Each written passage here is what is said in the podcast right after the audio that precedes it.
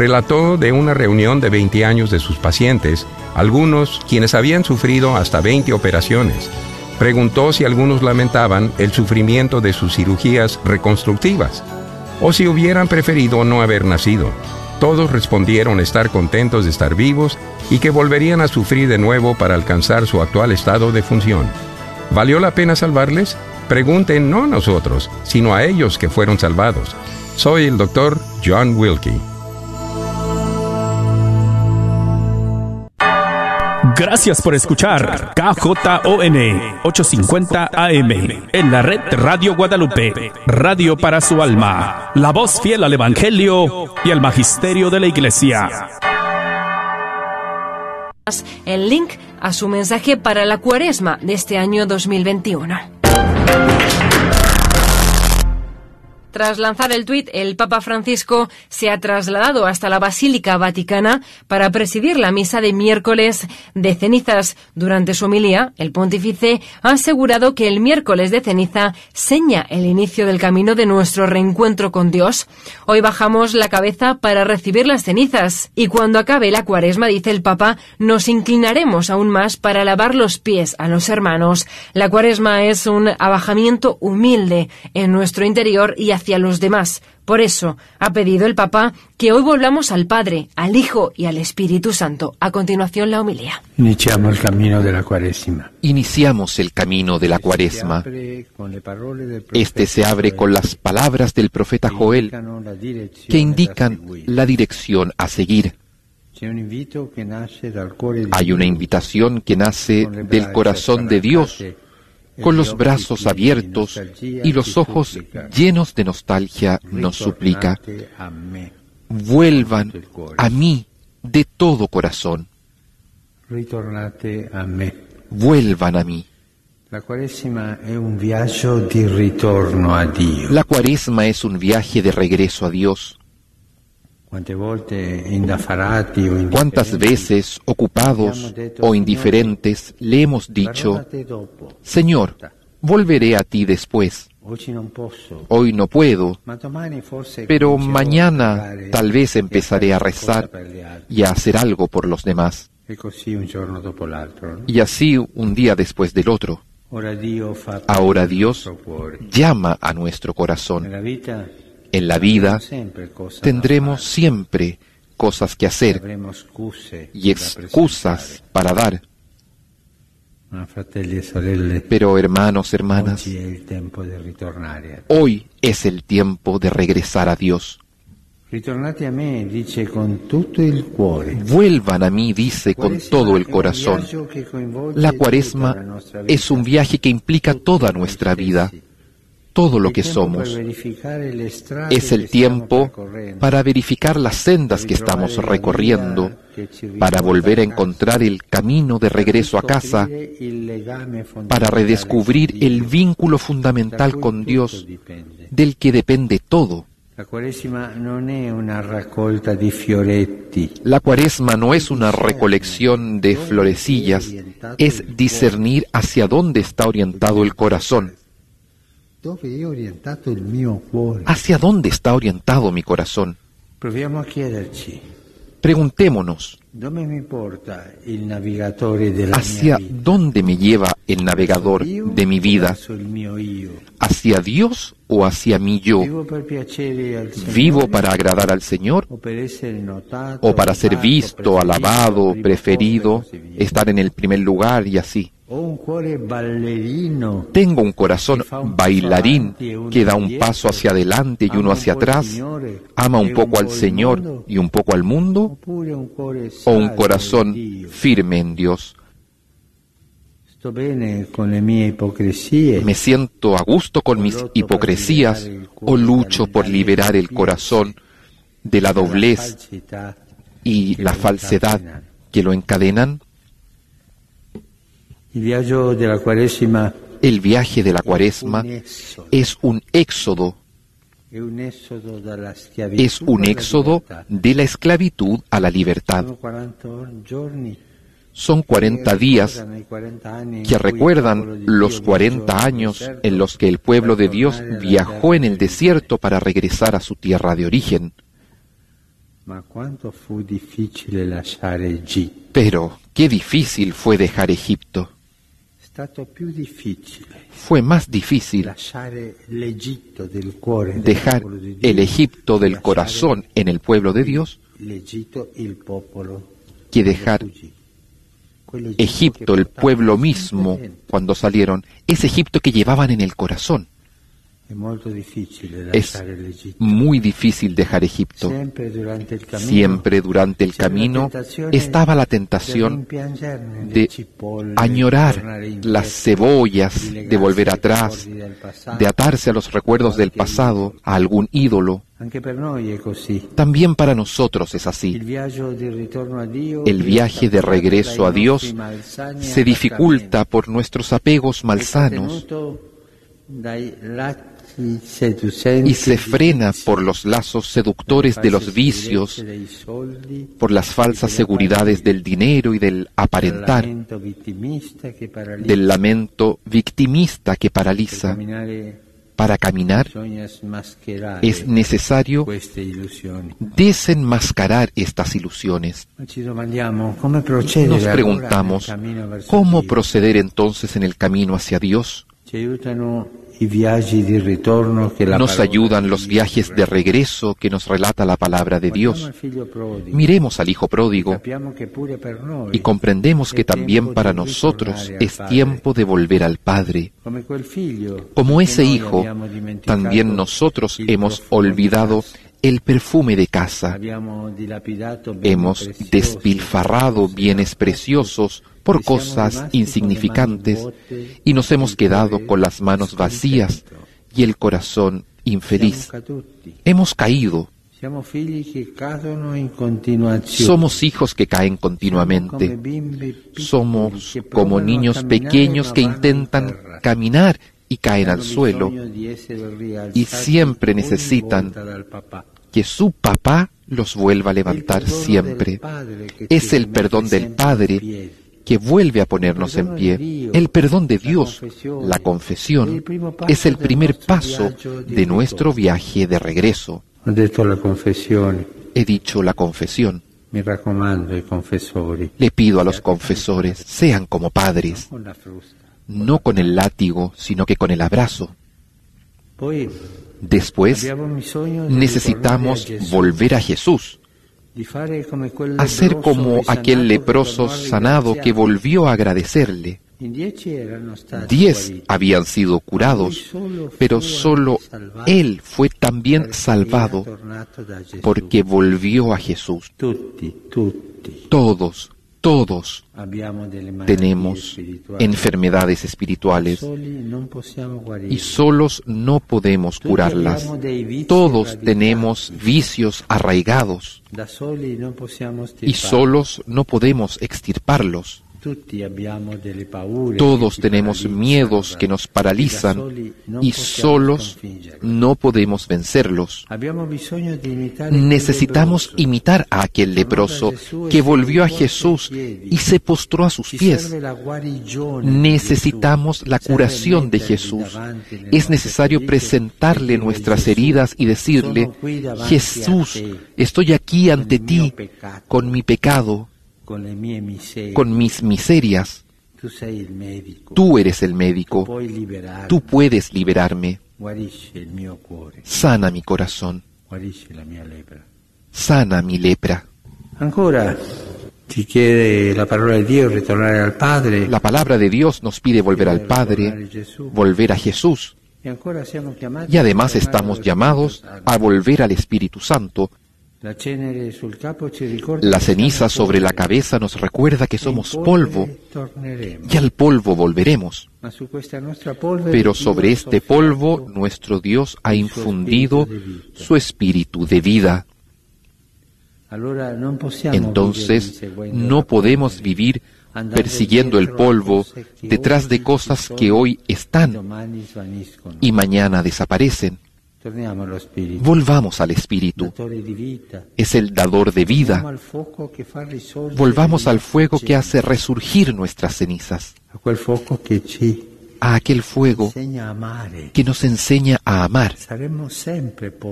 Siempre seremos polvo, pero como dice el himno litúrgico, polvo enamorado.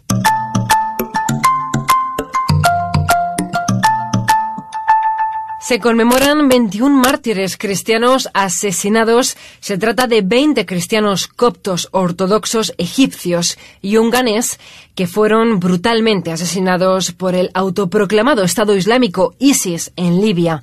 El vídeo de la masacre se publicó hace seis años, el 15 de febrero de 2015.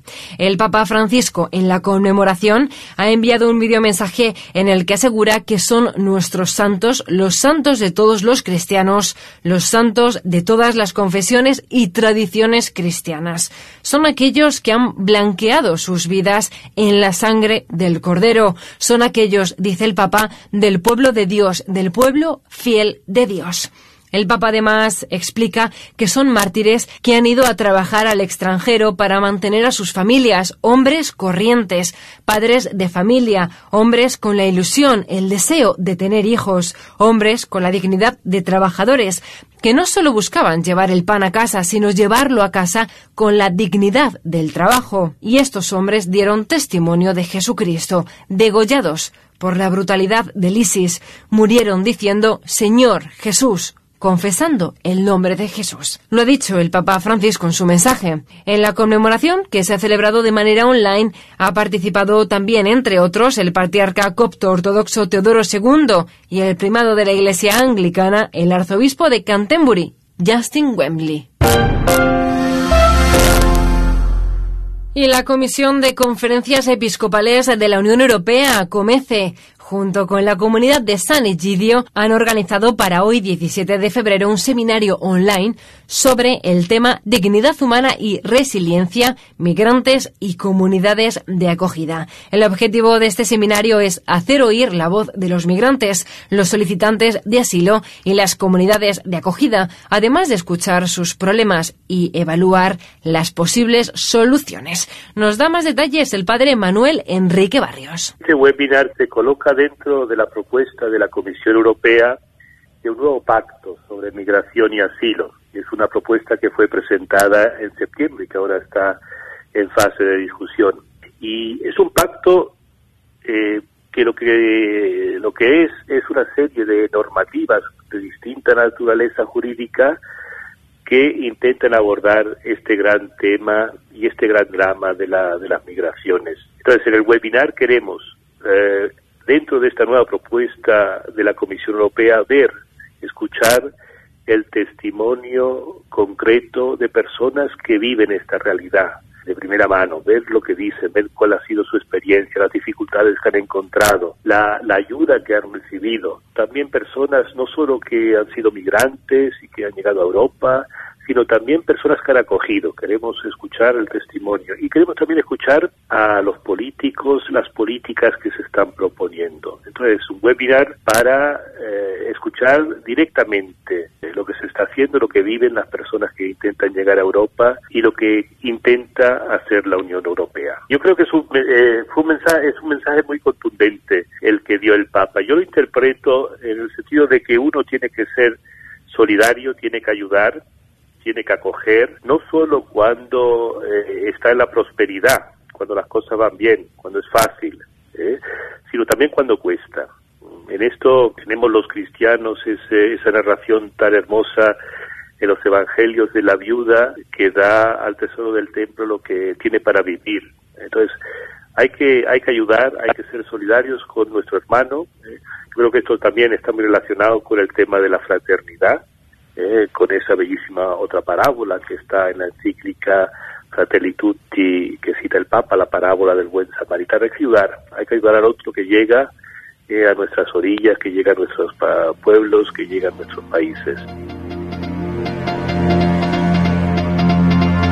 Y hasta aquí, estimados oyentes, el informativo de hoy. Les recordamos que este viernes tendremos con nosotros en Estudio 9 a Andrea Tornielli. Hablaremos junto con él del próximo viaje del Papa Francisco a Irak nos dará más detalles y conoceremos un poquito más la actividad de este viaje. No se lo pierdan el próximo viernes a través de Facebook Live Estudio 9. Feliz miércoles.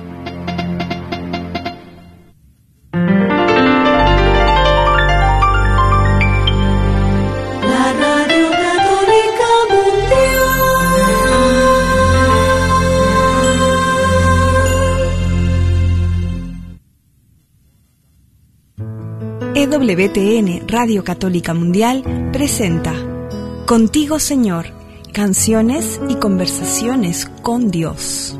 Un espacio de música, oración y testimonio con el músico católico Edgar Muñoz. Hoy puede ser un nuevo comienzo. Ya no voy solo, voy contigo, Señor. Contigo, Señor, pues yo soy de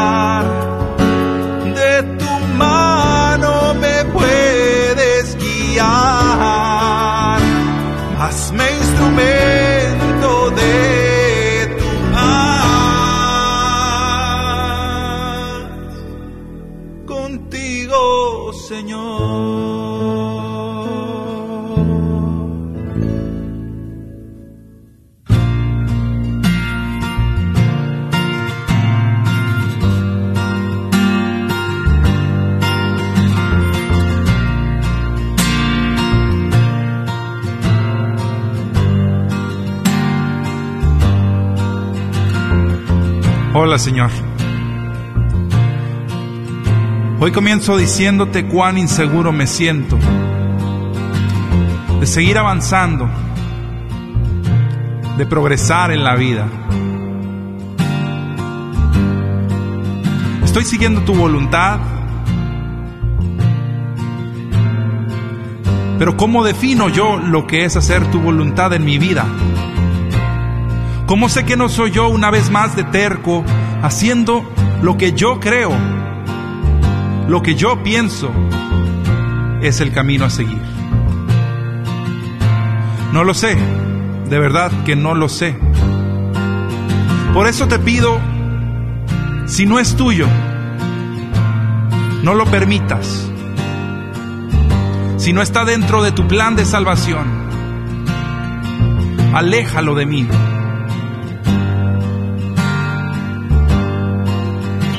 Quiero que hagamos borrón y cuenta nueva. Que sea desde hoy la segunda mitad del libro de mi vida. Quiero que tú guíes esa mitad, Señor. Quiero que seamos ambos, tú y yo, en perfecta comunión. Quiero que den los pasos previstos por ti para hacer tu voluntad en mí.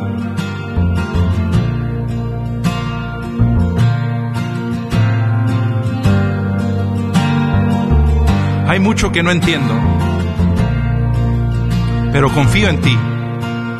Hay mucho que me duele, pero sano en ti. Hay mucho que me preocupa,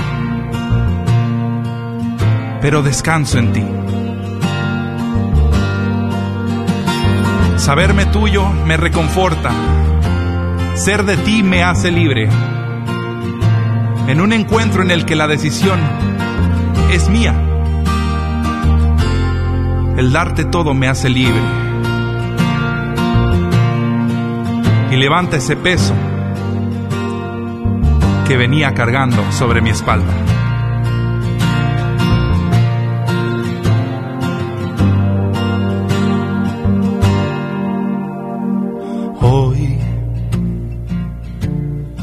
Quiero entregar.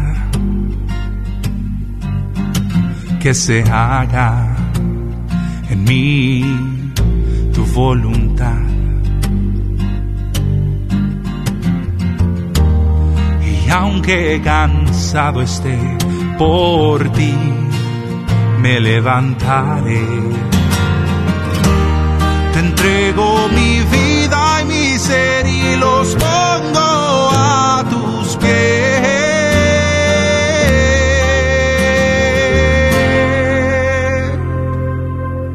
Tú haces, Señor, que se mueva todo en mi interior. Escucho tu voz que me dice que me amas al latir Señor, que el caído se levante y que el enfermo se restaure. Así que ven y quédate, Señor. Ven y quédate, Señor.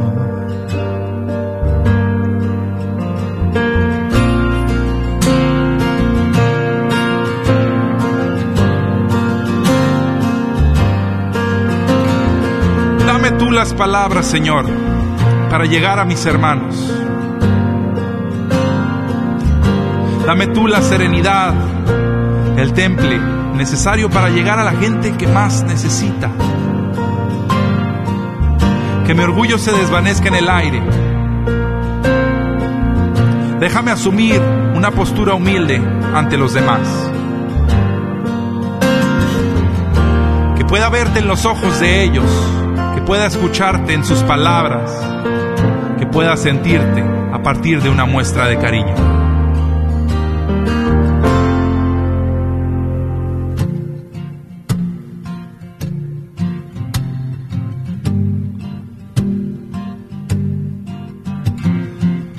Ven y quédate.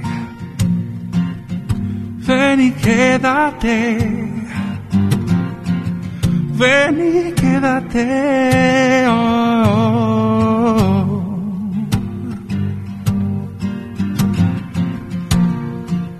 Nuevo para mí. Tú lo sabes. Lo tuve que hacer antes para aparentar muchas veces, pero no más, no más. Hoy quiero que tú y yo hablemos. Quiero que nuestra relación mejore.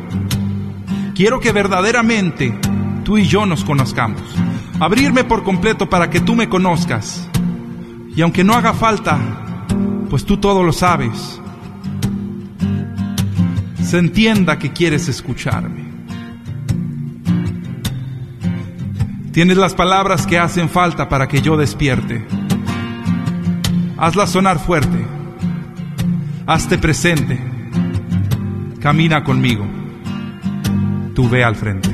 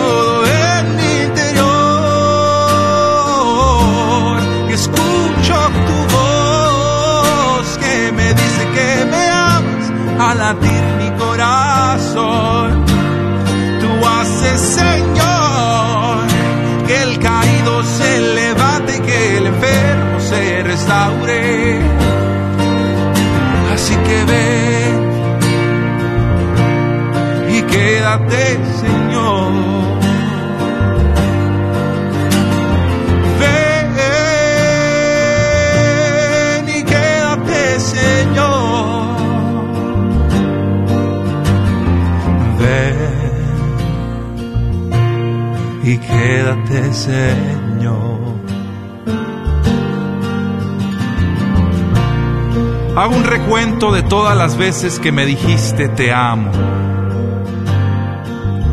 No termino. No termino porque el número es infinito. Porque al despertar un nuevo día,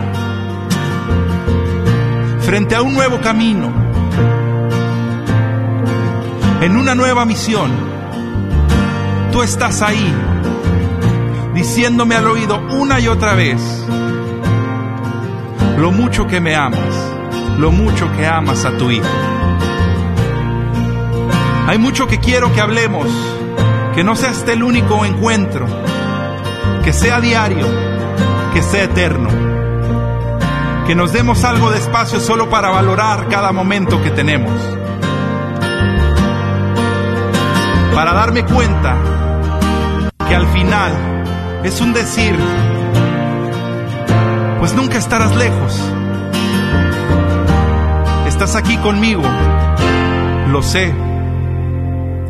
Y te doy gracias por ello. Tú haces, Señor, que se mueva todo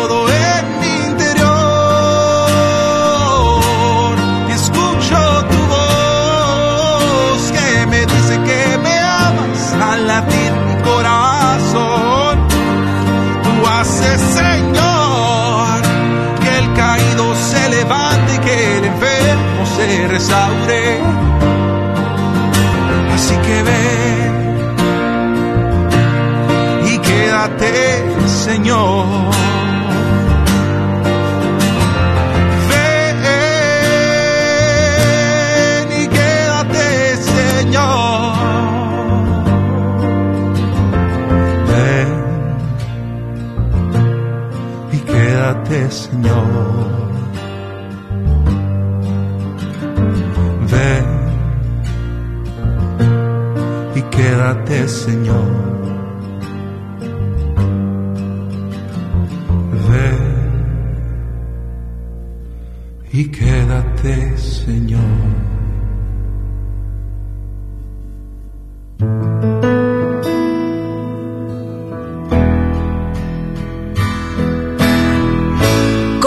Señor, canciones escritas e interpretadas por Edgar Muñoz una producción de EWTN, Radio Católica Mundial.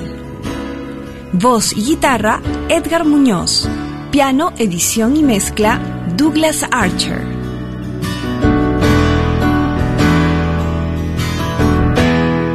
Contigo, Señor.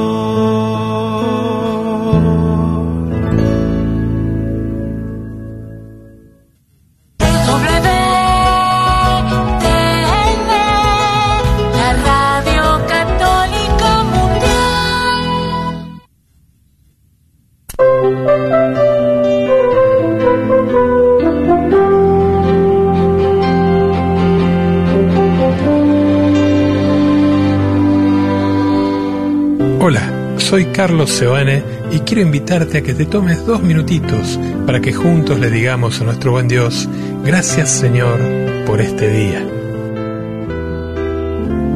Al filo de los gallos viene la aurora, los temores se alejan como las sombras. Dios Padre nuestro, en tu nombre dormimos y amanecemos. Como luz nos visitas, Rey de los hombres, como amor que vigila siempre de noche cuando el que duerme bajo el signo del sueño prueba la muerte.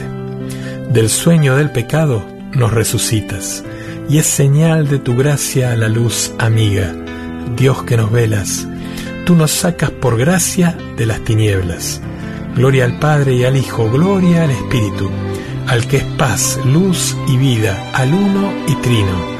Gloria a su nombre y al misterio divino que nos lo esconde. Señor, al despertar esta mañana nos hemos encontrado contigo y así desaparecen de nuestra vida los temores y las pesadillas. Somos nuevas criaturas que han amanecido a los encantos de tu creación para ver tu huella por todos los sitios. Por eso queremos vivir este día bañados por tu luz y agradecidos por tu amor. Te invitamos a sumarte a esta comunidad virtual para practicar cada día el agradecimiento como estilo de vida. Puedes escribirme a vengoagradecer.gmail.com y allí dejarme tus comentarios y sugerencias. Que tengas un hermoso y agradecido día.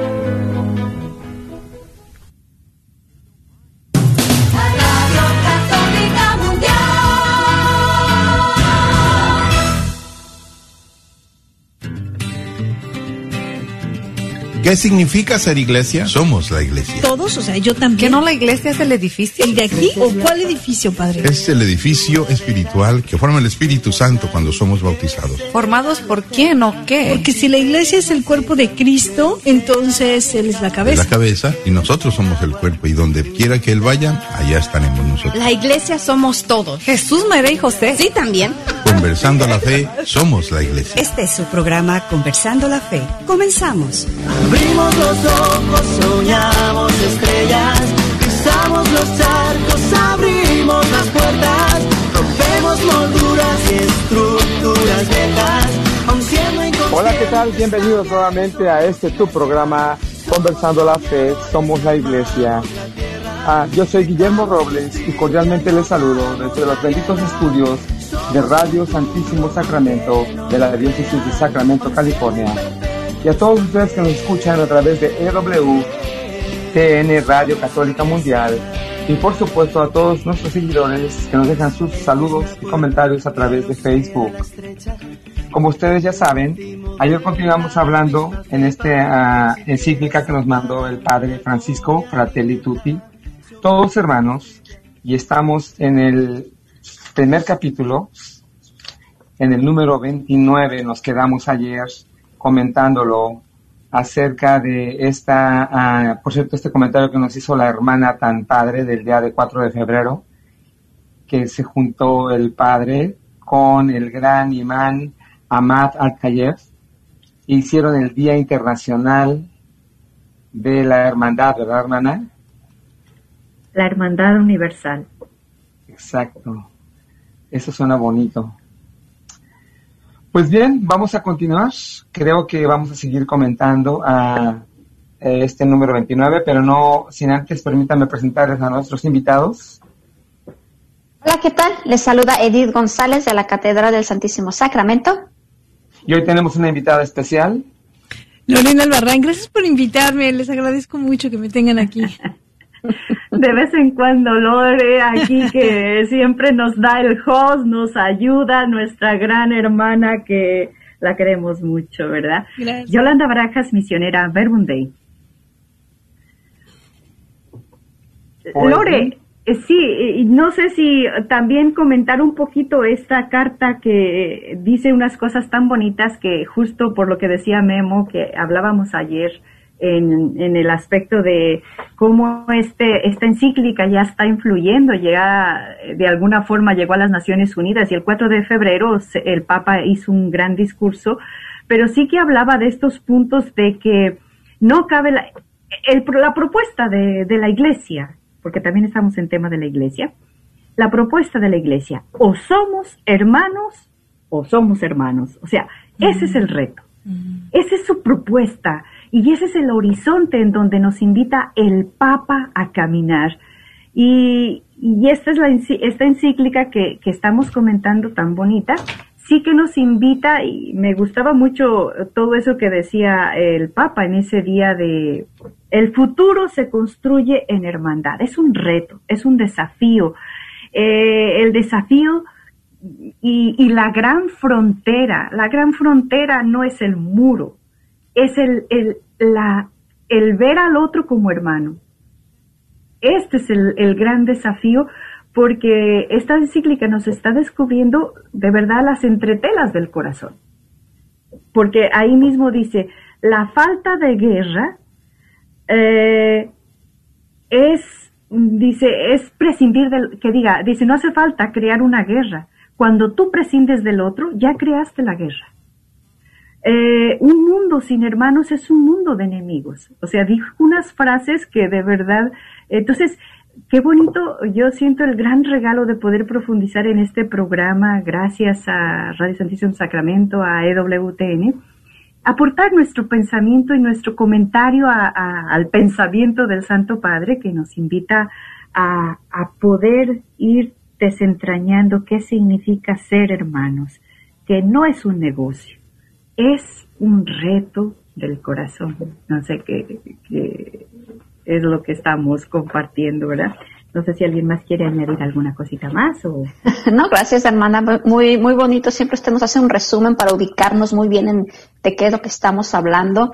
Y, pues sí, precisamente como veíamos ayer, el, el Papa nos invita a, hacer fraternidad donde estemos y, sobre todo en el número 29 que hemos estado hablando desde ayer, eh, vemos cómo él se plantea todo esto y no lo hace solo, ¿verdad? Él, él busca, busca en estos viajes apostólicos que él hace reunirse con estos líderes de otras religiones para entre todos poder hacer un plan común, un plan de fraternidad o, y de amistad social, que es lo que, lo que nos dice aquí, ¿verdad? Así es.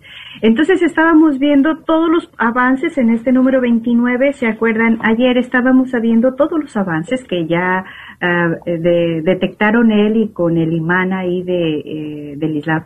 Eh, todos los avances que trae la globalización, pero también estábamos deteniéndonos en tres aspectos, en los tres primeros aspectos que eh, si la globalización los, los saborea, los integra, eh, esta globalización no es negativa, sino todo lo contrario, muy positiva. Y hablábamos del deterioro de la ética, que estábamos comentando eso, el deterioro de los valores espirituales, eh, la pérdida de, de, la responsabilidad. Dice que, claro, si, si se crece en globalización, pero se está perdiendo todo esto, pues claro que la globalización va a ir generando otros focos de conflicto. Entonces estábamos hablando de qué es un mundo, la pérdida de ética. Una ética donde se permite todo. Dice, y eso condiciona las, las realidades universales, ¿no? Eh, entonces, un debilitamiento, después decía, un debilitamiento de los valores espirituales. El, eh, sí, Memo. hermana, yo tengo una pregunta. ¿Esta ética usted cree que verdaderamente ha sido, uh, pues, hecha a un lado, verdad? apartada, minimizada debido a cuestiones económicas, verdaderamente es lo que la está afectando en lo más, en lo más posible? Yo creo que el Papa dice no solamente la economía, es un pensamiento. O sea, el, el debilitamiento de la ética, el deterioro, él dice, habla de deterioro de la ética, eh, dice que condiciona las acciones internacionales. Eh, no es solo el dinero, es, eh, él habla también de una vida cómoda, entonces, eh, dice, todo esto nos va dando, es lo que comentábamos ayer también, o sea, ¿cómo es posible que en un mismo día una persona tenga este dinero y el otro esto? O sea, eso dice, clama un, dice, eh, mientras que haya esa desigualdad y haya un silencio internacional, es inaceptable. O sea, y gracias que se puede pronunciar en uno en estos micrófonos como para ir creando conciencia, al menos no sé si podemos llegar a, una gran justicia universal, pero al menos decirlo y que no estamos comulgando con esa, esa, esa falta de ética que se ve en, en digamos, tan palpable en valores, eh, no sé, Memo, creo que no solamente es en lo económico, sino en los valores y en todo lo que uno va respirando. Es, una desestabilidad como en muchos puntos de la vida, ¿verdad? Yo creo que uno de los que más se ve es el económico, porque esto suele hasta en las noticias, y como yo le decía ayer, ¿se acuerda cuántos niños les dije que mueren al día? Así es. Y eso no sale en las noticias, pero sí sale cuánto gana el el que ganó mil dólares, mil millones, exactamente. Sí, no, no, no queremos hacer promoción a las compañías, pero hay una gente que gana mucho dinero y está bien, porque, o sea, podemos decir que, que ganan mucho dinero porque son grandes compañías que tienen unos territorios gigantes en los que por lógica van a ganar mucho dinero. Pero también se oye injusto que alguien gane cinco centavos al día y alguien esté ganando tanto dinero al día, ¿verdad? Hay, ahí hay un desbalance tan solo en lo económico que queremos tocar, pero también hay un desbalance. Eso mismo yo creo que genera que, que, los valores eh, de, las, de los hogares se desvanezcan, se minimicen. Creo que nuestra invitada especial quiere hacer un comentario. es que estaba recordando que el, el padre Rodolfo suele decir que uno se desdiosa con estas cosas y como dice aquí en el Fratelli Tutti, en el 29, tan importante que dos líderes religiosos estén platicando sobre estas situaciones que son de ética y que son a nivel global. Cuando menciona este asunto, por ejemplo, de la medicina, en el hecho de que hay una deterioración de la ética muy fuerte. La medicina está hecha pues para sanar a las personas, para procurar la vida, para eh, pues para salvar vidas, ¿verdad? Esa es una meta este, final de, la medicina. Y cuando vemos, por ejemplo, que en estos avances de la tecnología médica eh, se logran, por ejemplo, la, la fertilización in vitro, pues es un descubrimiento enorme, maravilloso, grandioso, y que la Iglesia no puede permitir y que eh, estamos de alguna manera en contra de ello en una perspectiva de fe, porque la enorme cantidad de eh, óvulos que se fecundan en in vitro, pues se desechan, se escoge uno, el que, el que se ve más bonito, y todos los demás o se desechan o se guardan para otro tipo de experimentos que están completamente en contra de, de cualquier ética verdaderamente moral y humana. Por supuesto, también en contra de una perspectiva de fe. Entonces, en estas cosas, cuando, cuando dos líderes se ponen a hablar de esto y pueden analizar esto, y nosotros lo leemos aquí en el Fratellitud y vamos viendo por qué nos está diciendo que hay un debilitamiento de los valores espirituales en este sentido, eh, cobra mucha fuerza. Y, y, si nos vamos a la situación de la industria y nos vemos a situaciones de la ciencia, vamos a encontrar que hay otro montón de cositas de estas que en pro de la tecnología y el avance, pues van deteriorando a la sociedad y los valores. Tenemos que ser muy cuidadosos, ¿verdad? Antes de celebrar todas estas cosas, ver cuál es su perspectiva de fe. Así es, y yo creo que la perspectiva de fe que el Papa nos está invitando, o que invita a la comunidad internacional, pero eh, yo creo que al manejar el lenguaje del Papa, que es universal, lo queremos también aplicar a nosotros, ¿verdad? O sea, cuando esté bien, porque el Papa dice, hay un, hay una globalización, un progreso sin rumbo común. Hay que poner un rumbo común. Un bien tiene que ser lo más posible bien que nos afecte a todos, no nomás a unos poquitos. Y entonces, el poner, en estos tres numeritos, él va a poner el acento en el otro, en el frágil, en el pequeño. Entonces, eh, dice al debilitar, para que no se nos debilite la ética, y no solamente pensemos muy buena aplicación en todo eso que nos comentas, Lore, pero hay ese otro bien común, esa ética buena para todos, pues están en las relaciones humanas, en las relaciones familiares, en las relaciones laborales, eh, en tanta, hay ética en, desde que te subes a un autobús, bueno, cuando nos subíamos, ¿verdad? Ahora ya no nos subimos tanto por las pandemias, o cuando vas a la tienda, ahí se nota una ética, cuando te venden un producto, a mí me dio pena el otro día con miles de trabajos que yo quería probar uno, unos doritos mexicanos y que te los dan rancios. Y yo la señorita, dije, ¿sabe qué? Nunca llevo dos años sin comer un choricito de, de y de pelón te lo venden y, y se lava la mano y dice, no, lo, es, así nos los traen. Y digo, oh, o sea, no hay de pilón, o sea, o sea, no hay ética en muchas cosas, te venden una cosa y está mal. O sea, el, no ven, no piensan en el otro, piensan en tu dinero, cómo te sacan el dinero, y eso yo creo que hay que denunciarlo, sí, Lore. Claro, yo creo que todos los que nos están escuchando en algún momento hemos sido víctimas o victimarios. Hay que tomar también esto en cuenta. Por víctimas porque, este, pues de alguna manera eh, tenemos ejemplos de este tipo, especialmente en los tiempos de pandemia. Nos damos cuenta cómo empieza a entrar la desesperación del comercio y por la desesperación del comercio, porque estamos de acuerdo que los negocios necesitan vender, crecer, continuar, reactivar la economía pero no a costa del empleado, no a costa de la supresión o la explotación.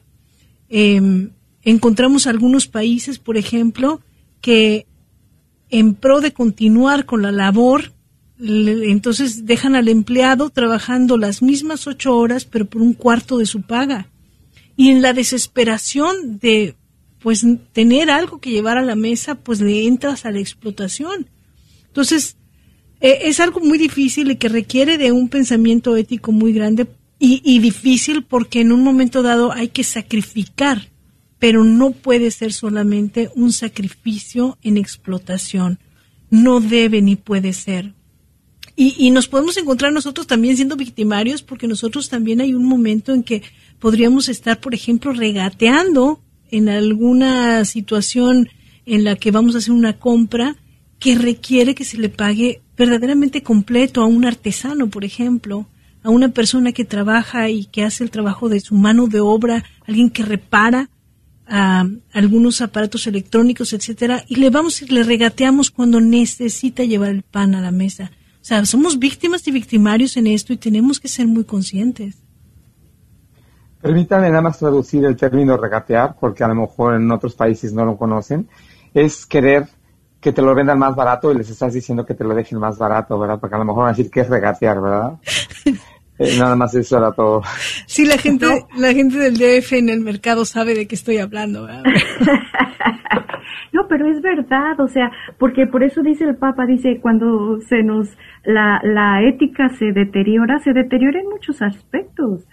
O sea, vamos en la ley de los mínimos, le dejo al otro lo peor, digo que, porque esta, este pensamiento abarca lo universal, pero luego si vamos a casa, cuando como la comida lo mejor, o sea, eh, yo me agarro la, la mejor cosa o y le dejo al otro que junte, que barra, que tal, y, y, todo se concreta entre lo internacional y lo casero y lo cotidiano del día a día, y es un llamado a tener ética.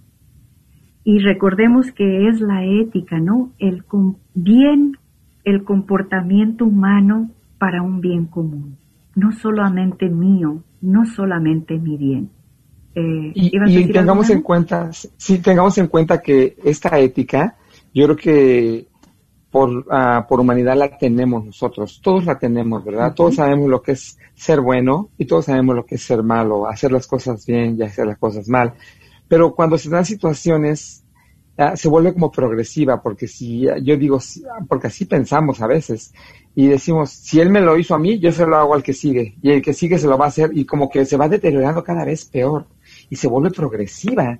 Y es justamente lo que tenemos que detener ¿verdad? Es mostrar la cara contraria. Al contrario, si alguien viene y te hace algo, tienes que, tienes que eh, tratarlo con tu ética humanitaria. O sea, somos seres humanos, somos hermanos y tenemos que respetarnos. Y puedes ahí parar esa cosa en ese momento, ¿verdad? De totalmente detenerla y decir, con el que sigue yo no voy a hacer como fueron conmigo, porque, porque es un cuento de nunca terminar, hermana. No, Lore creo que quería aportar algo. Sí, es, es cierto lo que dice Guillermo. Es, es esta frustración, esa desesperación va a llevar a guerras, va a llevar a, medidas políticas que aplastan a más personas y el, el Papa lo identifica muy bien. Dice que toda esta, todo, si todo es controlado por intereses económicos, eh, son intereses económicos miopes y eh, cuando él lo dice, seguramente se está refiriendo a que no se alcanza a ver todo lo demás que se afecta. Entonces, eh, terminan en crisis políticas, en injusticias, en una falta de distribución equitativa de los recursos naturales, es lo que él está hablando aquí. Y todas estas crisis eh, llevan a muerte, llevan a, a una, una cantidad de catástrofes que a lo mejor no vemos, pero que somos partícipes de alguna manera en entrar en estos círculos, por eso no debemos concederlos. Es pobreza y hambre generalizada lo que conduce a estos procesos en los que en pro de la tecnología, la medicina, el crecimiento, la globalización, pues se va aplastando a otras a otras situaciones. La única manera de combatirlo es esa hermandad, esa fraternidad de la que nos habla el Papa.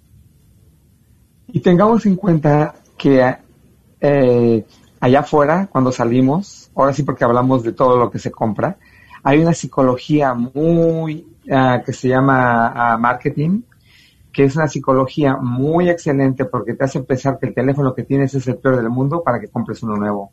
y te hace sentir que el carro que tienes es el peor que tienes para que compres uno nuevo.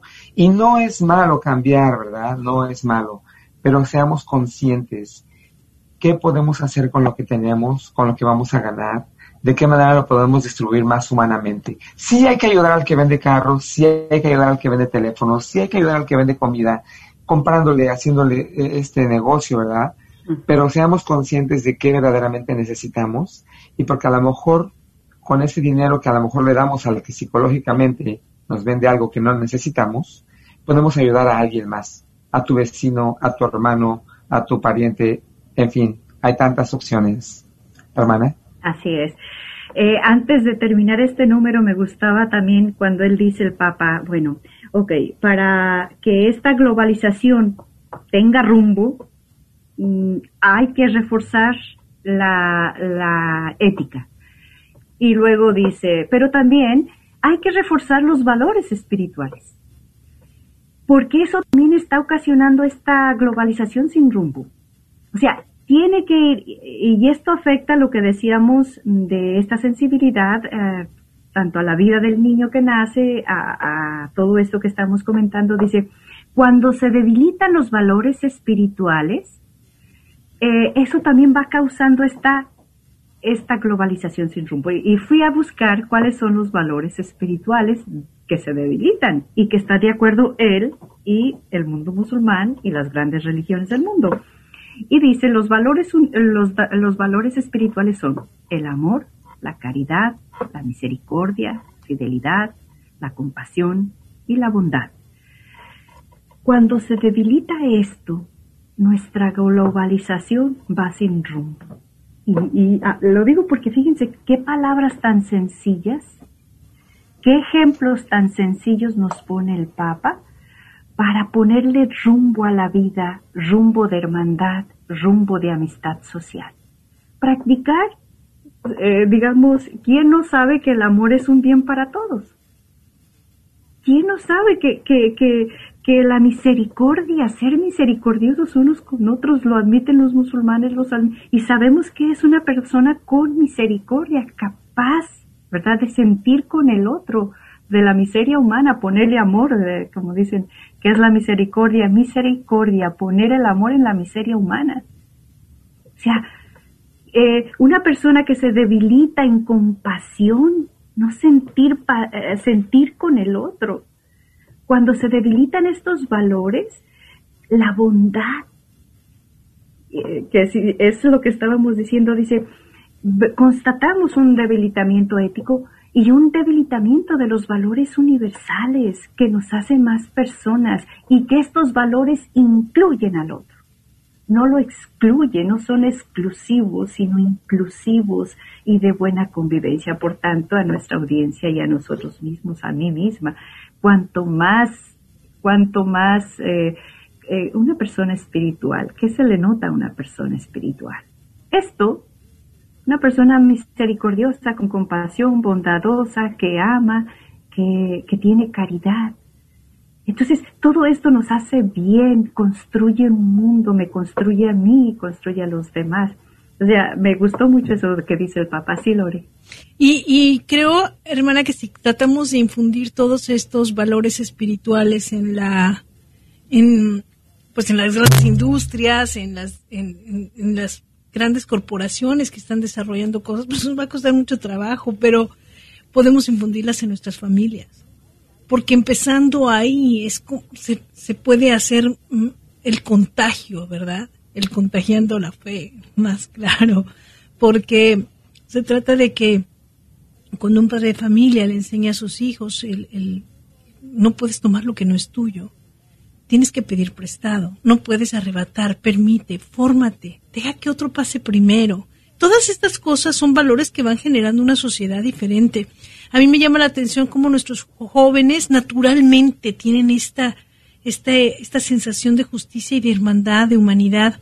Eh, recuerdo que nuestro hijo mayor nos comentaba, por ejemplo, que deja de comprar cierta marca porque leyó este artículo en que las personas que hacen esta marca pues se van a, China y los tienen en unas condiciones infrahumanas trabajando por muchas horas y y para vender una ropa con una marca muy espléndida y, cuando nosotros no lo ponemos, estamos siendo parte de esta, eh, pues de esta explotación, de este sinsentido globalizante de la economía y a veces por pagar tres o cuatro dólares menos porque es más barato la mano de obra en, en países como China donde son sumamente explotados. Entonces, bueno, pues eh, no le entro, no le quiero entrar a eso. Prefiero eh, comprar cierta ropa que ya sé que no, aunque al menos no conozco esa historia. Y creo que estas cosas son importantes de mencionar. Claro, nada más que si nos ponemos a hacer un análisis profundo en cuestión de lo que acabas de decir, pues vamos a acabar comprando ninguna marca, ¿verdad? Porque la mayoría de las marcas hacen lo mismo y en muchos productos pasa exactamente lo mismo. Lo que sí digo, pues seamos más, como le llaman, locales, ¿verdad? De lo que se produce en tu localidad para que mm, ayudes al que está a tu alrededor, por lo menos.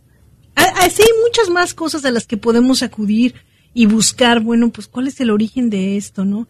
Creo que sí, efectivamente, eh, en los restaurantes podemos buscar los restaurantes locales, esa familia que está trabajando para sacar su restaurante adelante y a veces los vemos trabajando ellos mismos, el dueño del restaurante es el cocinero y el que sirve. Bueno, pues vamos con, con, con la gente que al menos sabemos que están en esta, en este ámbito fraterno, más humanitario y no entrarle a este tipo de abusos, ¿verdad?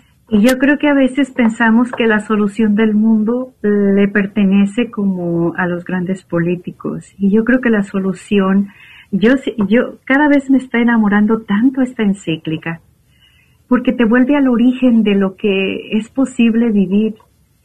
Porque simplemente el Papa dice, eh, el otro es, es eh, hermano y te hace vivir como hermano. Ay, creo que se nos acabó el tiempo y no quería yo hablar de otro puntito de este, pero lo hacemos mañana, en el próximo programa. Sí, mañana. mañana tempranito.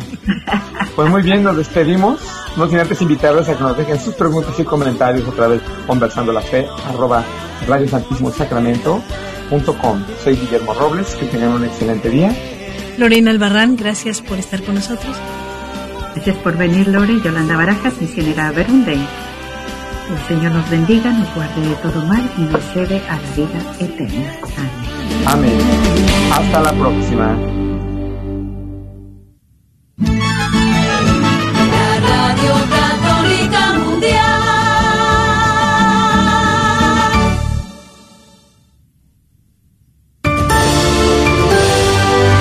Avance informativo en EWTN Radio Católica Mundial. Hablándoles Katia Baliño.